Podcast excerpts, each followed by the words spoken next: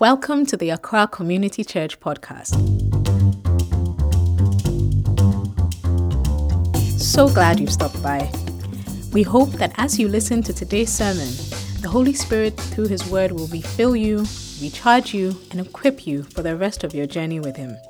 Listen to today's sermon.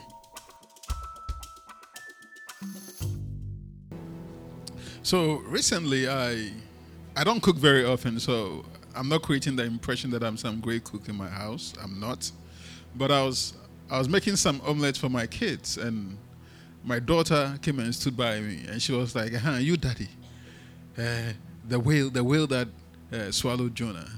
And then she was kicking me as she kept saying, uh, you daddy, the whale that swallowed Jonah. And I didn't know what she meant. So after I was like, what whale? What are you talking about?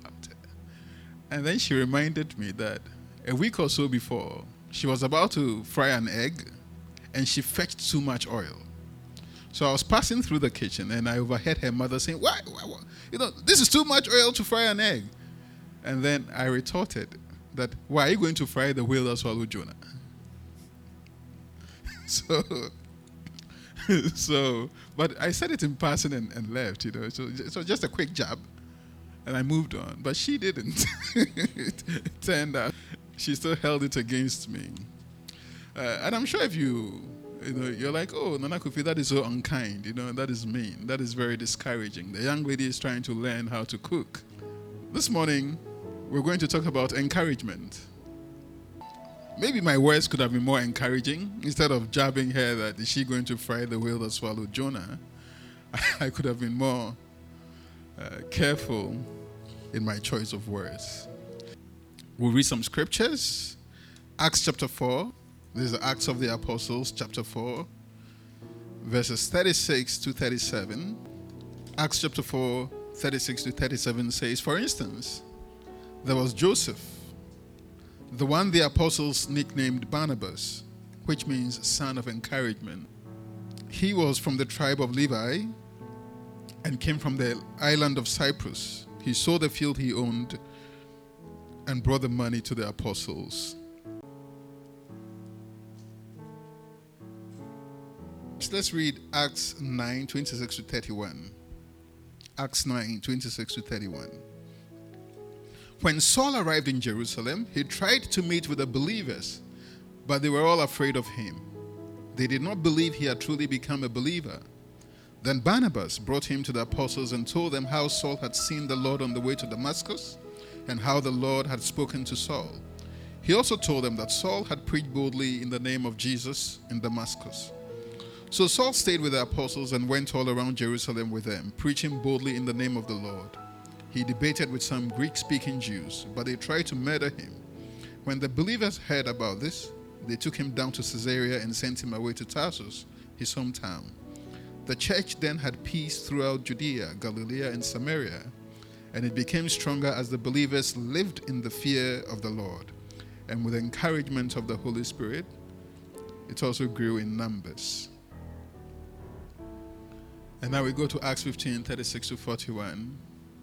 It says, after some time, Paul said to Barnabas, let's go back and visit each city where we previously preached the word of the Lord, to see how the new believers are doing. Barnabas agreed and wanted to take along John Mark, but Paul disagreed strongly since John Mark had deserted them in Pamphylia and had not continued with them in their work. Their disagreement was so sharp that they separated. Barnabas took John Mark with him and sailed for Cyprus. Paul chose Silas, and as he left, the believers entrusted him to the Lord's gracious care. Then he traveled throughout Syria and Cilicia, strengthening the churches there. Amen. I think from the story I told you about me jabbing my daughter and asking if she was going to fry the whale that swallowed Jonah, we all would agree that harsh words discourage. Harsh words discourage.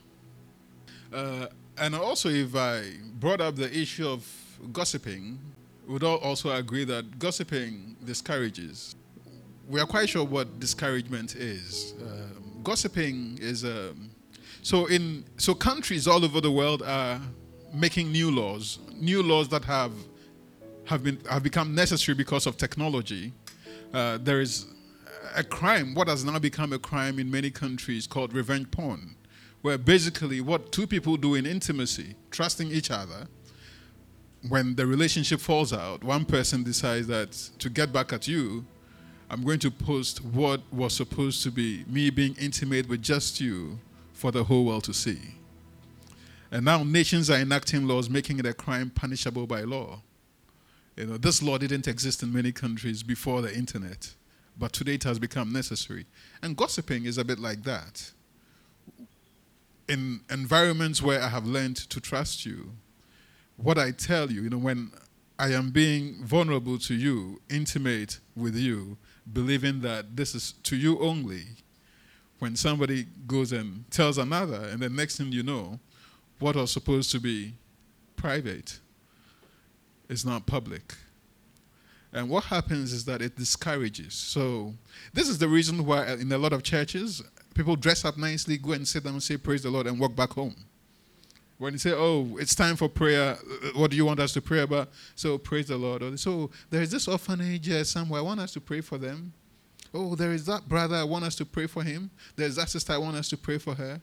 And they never get personal because they are afraid, if I get intimate with you, you're going to take what was supposed to be between just you and me and broadcast it to the whole world. And secular nations are saying that actually is a crime. And I want to this morning implore the church that, because this is a very, we're a very close church. I don't know if you realize it. Sometimes we'll form little circles and people will share very intimate personal issues and we'll all pray together. And I want us to remember this, that what anybody shares with you stays with you. Amen. The least you can do is pray for them. If you can't, keep quiet. Amen.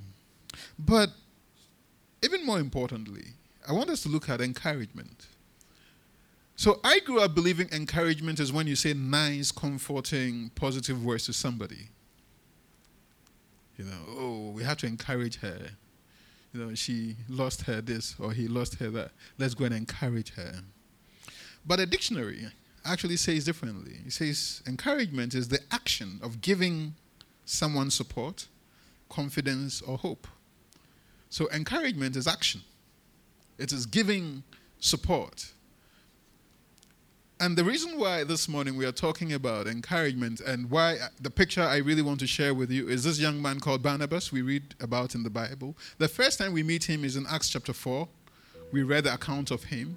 His real name is Joseph, but nobody remembers that. You know, if I had done a little quiz and said, what is Barnabas' name? Most of you look at me like, his name is Barnabas. But his parents didn't name him Barnabas. The name his parents gave him was Joseph. But in Acts chapter two, when we read the account of the, the the exponential growth of the church, you know, after the after Pentecost, when they received the Holy Spirit, and then the Apostle Peter preaches with such fire, and three thousand people are added to the church in one day, and there is this massive growth. You know, these are these were just a few people. When they met in the upper room to pray, that they numbered about one hundred. So think about it. You have a church of one hundred people, and then the Holy Spirit moves, and then you you preach this sermon, and then you move from one hundred to three thousand one hundred. And then by the time you cross Acts chapter three, cities were becoming born again. You know, the numbers were growing. And have you ever wondered what the logistical challenges would be? It will be a logistical nightmare, especially when you remember that the early church was set up almost like a socialist club of sorts. So they try to even their wealth out. So everybody will bring what they have, and then so that there will be nobody who is poor and nobody who is needy. In other words, you go to church to get fed three times a day. You got given a place to sleep if you had no way, uh, no place to sleep. It wasn't just a matter of you come and gather in your thousands and then there's a nice preaching and singing and dancing and you go back home. They took full care of you. Can you imagine what a logistical nightmare that would be to move from one hundred to three thousand? So it is in the midst of this chaos. It was a blessing, but it was also chaotic, that Joseph, who had a field, It wasn't one plot, two plots. It was a field. You know, in my understanding, a field is, is, is vast land. And the Bible says he sold his field and quietly came and laid the money. All the money he got from selling his field, quietly came and laid it at the apostles' feet. So the apostles named him Son of Encouragement. So in Jewish culture, this people would name, so I would have been, you know, Bar, whatever, and that would be my father's name. So when you read Bar Jesus means son of Jesus, Barnabas is son of Nabas. Encouragement also means son of rest. When if if encouragement ever had a child, that child will look like this young man. Amen. And if we look at him, he looks like somebody who was trapped in the shadows of others. He was never properly identified as an apostle. He didn't carry any of the fancy titles. He he did missionary trips with Paul many, many times. He helped planting churches. And yet nobody ever addressed him by the name Apostle Barnabas. He was just Barnabas. It was enough. Son of encouragement.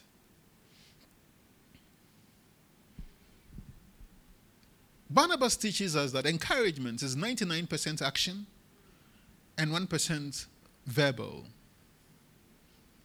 Encouragement goes way beyond what we say to what we do. He's, not only did he support the church financially, when Paul, when this man who had been persecuting the church and was killing people in the name of God, when he was on his way to Damascus and had that miraculous encounter and became born again, when Saul actually gave his life to Christ and now became part of the saints, as we read in the book of Acts chapter nine, it was a huge problem for the church to accept him.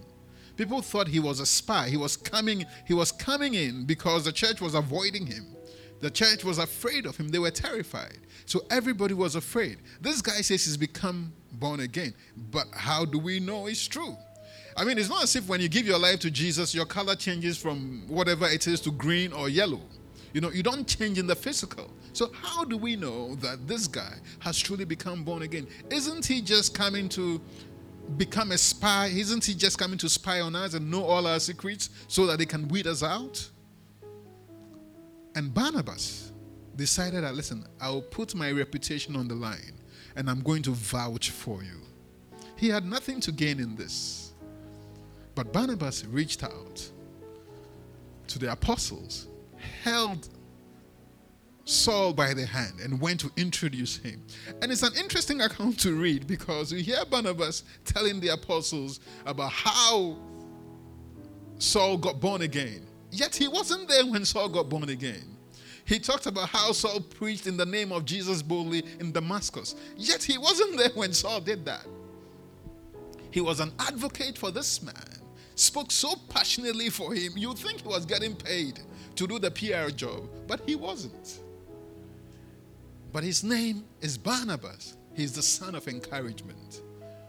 And when he stood to lose everything, can you imagine? You see, to understand this story, sometimes we have to expand the context a bit.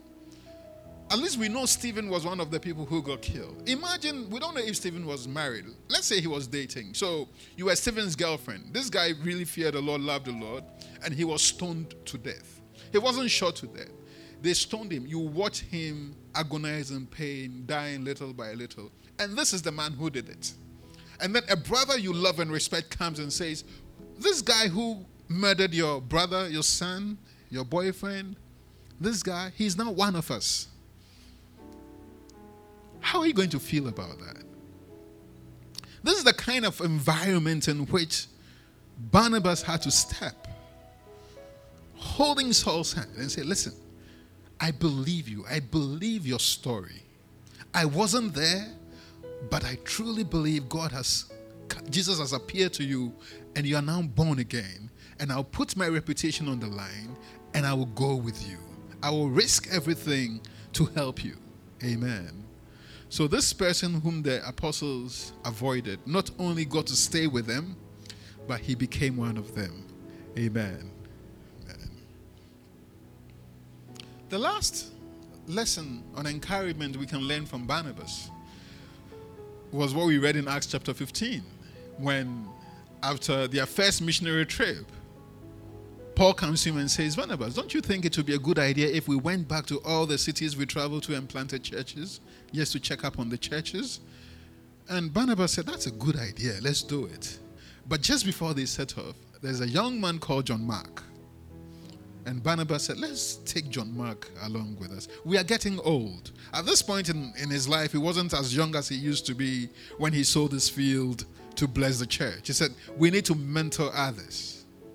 And Paul said, no, no, no, we can mentor everybody, but not John Mark. And Barnabas says, why? He says, because he abandoned us. Because the last time we took him on a missionary trip, he dropped the ball. He abandoned us. And the Bible says, he who holds his hand to the plow and looks back is not fit in the kingdom.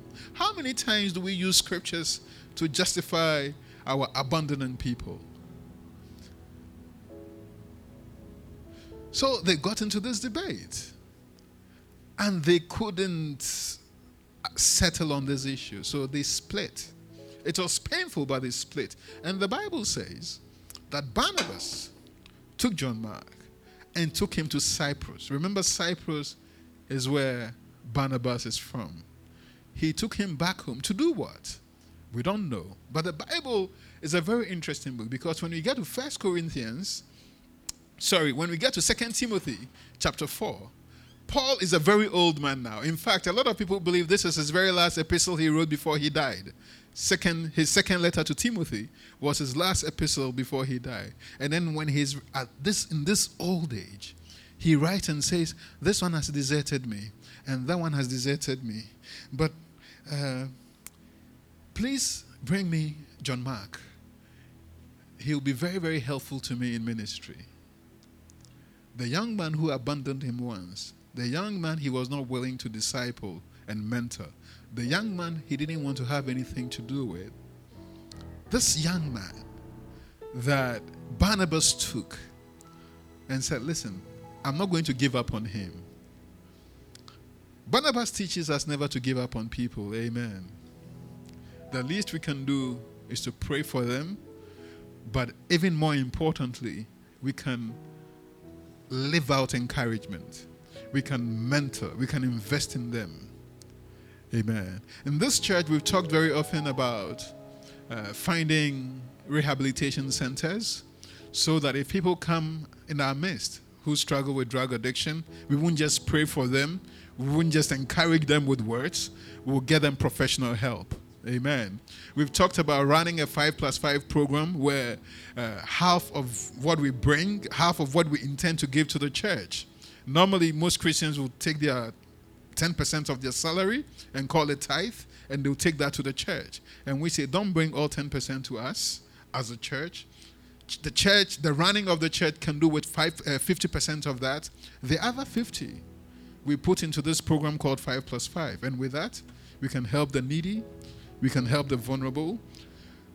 We won't just say, God bless you, take a bag of rice. To the best of our ability, we'll go deeper. Amen. If we can teach them to farm, if we can teach them to fish, will be like Barnabas to them. Amen. Barnabas seems stuck in the shadows of the apostles. But when you view him in the light of Christ, he shines very brightly. And church, I want to say that this is a church that started in March of this year. We are not even a year old. And I was recounting how we got here. I was playing back how we got here. And I realized that many of you have been Barnabases to us. Amen. The amount of work that goes into making Sunday happen is ridiculous. It is huge. But every Sunday we get here. And sometimes the A C isn't too strong and it irks us a bit. You know, sometimes there may be some noise leaking from upstairs because some people are doing, you know what they do in most of these churches. They'll be doing up there, and then you have teams running up and down, negotiating with the owners of the property, you know, threatening them, begging them, whatever, to make sure that we can have peaceful service. Amen. Uh, people walking up and say, what does the church need? I'm traveling. Whatever you need, let me know. I'll, I'll buy it and bring. You know, the, you guys have been Barnabases to us. Amen. And this morning, I want to say, God bless you. Amen. But even more importantly, and that's why I brought in the, the bit about, about the gossip, we're a church family. And the vision is that we can be Barnabases to each other. Amen. But for that to thrive, we have to also see the example of Barnabas. Shortly after Barnabas sold his field and brought the money, a couple also tried doing the same, Ananias and Sapphira. The only problem with Ananias and Sapphira was that making, get, gaining the respect or reputation of having done it was more important than actually doing it. That was the problem with Ananias and Sapphira. So they went through the motion of pretending as if they had sold their property and they had brought the money to the church. But actually, no, yes, they had sold their property, but they didn't bring all the money to the church. And the Apostle Peter looked at them and said, "Why are you lying to the Holy Spirit?" And God slew both husband and wife. It is hard to be a Barnabas. It is hard to give so much and yet give in secret. It is so hard to give with your right hand and not let your, your left hand see it. And yet this is what Jesus encourages. Because he says if you give and you broadcast it to the whole world, you've already received your reward. It is hard to be a Barnabas. It is hard to serve with the apostles. You know, interestingly, if you read First Corinthians chapter nine, the Apostle Paul was writing to the church in Corinth and saying, listen, Peter and co, you take care of them. You know, when they're traveling, they can travel with their wives. They get paid by the church. But when it comes to me and Barnabas, how come nobody supports us? We have to support ourselves in ministry. Why is this going on? This is discriminatory. Isn't it written in the Bible that he who, the, you know, the ox that, uh, whatever the corn, don't muzzle that ox? You know. So he makes a huge argument. And you're like, oh. So it's not as if Barnabas had so much that, say, after selling that field, he had a million more. No, actually, he gave everything he had to the kingdom. And he was actually struggling to support himself as a missionary. Many of us give everything we can. But as we give, we have to remember it is to the Lord. For as long as he lived, he was quite obscure. He wasn't, when you talk about the twelve apostles, he's not one of them. You know, when you talk about, he's, some believe he was one of the seventy. But whatever he was, he was there. And he fixed his mind on pleasing his king. I want us to bow down our heads in prayer. I don't know what ministry God has called you to. Not all of us have been called to sell our fields and give the money to the church. Some are like Simon the Tanner. They got to keep their homes, but they open it for the use of God's work. We are all called to different things, to different ministries. But we can all serve with open hearts, knowing that our service is not unto man, but unto God. We can learn to be there for one another. We can learn to be Barnabases, to be there for people in their time of frustration and need.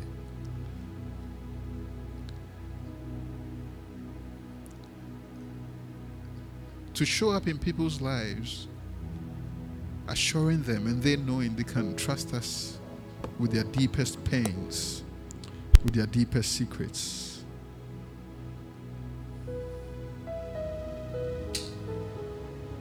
Father, this morning we thank you for your faithfulness.